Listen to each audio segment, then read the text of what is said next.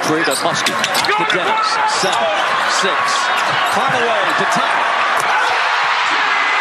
Wow. Three-point three. Timeout San Antonio. It will be a four. Hawks fans, make some noise. Members only ATL, the only Hawks fan podcast true to Atlanta.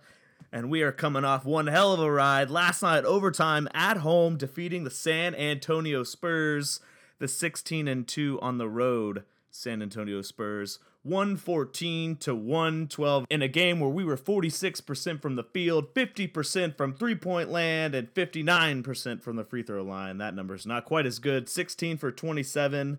I like to see about 80%. If you have 80%, you probably don't even go to overtime. You just win that game. But nevertheless, it was one of the most exciting battles of a Hawks game I've ever seen, and I've been to a lot in my day. And of course, I was traveling over the weekend, so I elected not to go to this game, assuming, like many others, that the Hawks probably weren't going to win.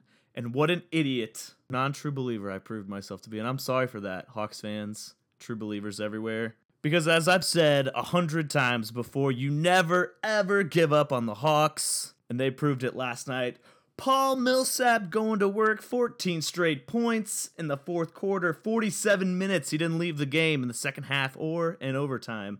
Creating, getting it done, 32 points in all, 13 rebounds, 3 assists. The man is supposedly on the trade block. And who are we trading for for Paul Millsap? We don't need draft picks. We need superstars. Paul Millsap's one in the making. No question about it if you ask me. And yeah, the rumor is, that he's going to opt out of his contract this year. I don't blame the man. Let the man get his money, and I think Atlanta's going to pay it. I'll contribute to it.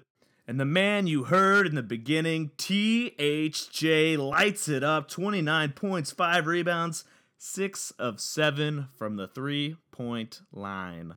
Exercising his basketball IQ at the end of overtime, where he drew the foul and got to the line, scored us an extra point. Dwight Howard was kind of quiet last night. Six points and seven rebounds. Kent Bazemore continues to struggle. He was three for 10 in 19 minutes. Coach Bud elected not to play Bazemore through a lot of that stretch. And that's because Tim Hardaway Jr. and Kyle Korver were just playing so lights out. Kyle Korver, by the way, embracing his new role coming off the bench. 39 minutes. He was five for 12 from the field, four for nine for three, 14 points, four assists, eight rebounds for Kyle. Getting it done. Dennis Schroeder had one of the hardest tests of his young career against Tony Parker last night. He had 16 points and 10 assists. Seemed to, I don't know if struggle is the right word, but Tony Parker definitely took Dennis to class. Tony had 22 points and 6 assists, and he was kind of he was having his way a little bit with Dennis. But Dennis Schroeder, though, exercising his basketball IQ, giving the reins to other people, dishing, creating. He didn't seem to get frustrated. He didn't try to take over, and he made a lot of good choices. He also said on Instagram today that they're 3 and 0. This 3 0 run has all spanned in the time that his mom has been in town from Germany. I say buy the woman a house. I'll bring her cookies if she wants or something. I don't know. Of course, over the weekend, Taurean Prince, the rookie, was sent to the D League, as was Mike Scott. I'm guessing that has something to do, obviously, with getting some extra playing time. I guess Coach Bud thinks that Mike Scott needs to shake off a little bit more of that rust from his knee injury that he sat out all those games. Taurean Prince could probably just use some extra minutes, a little extra playing time. I don't blame him. Get him back, get him going, get him ready to go. Another thing I want to talk about real quick is the Eastern Conference. Though we've won three in a row, we moved up into fifth place kind of solidly. There's still like those six or seven teams that are coming up right behind us. Just a few games within our record.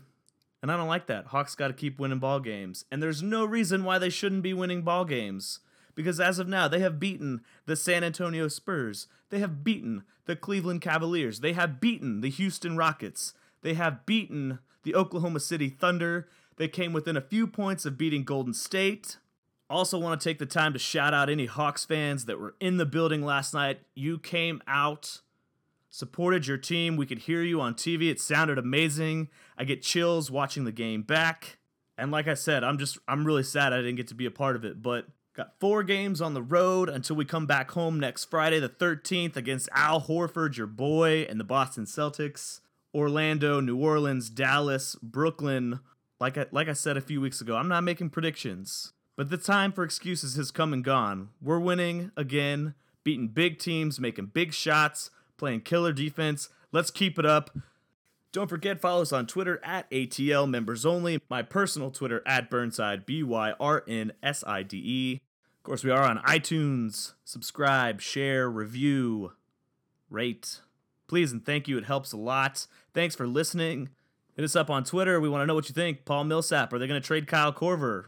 Just let us know what you think about these Hawks, Hawks fans. Let's go, Hawks!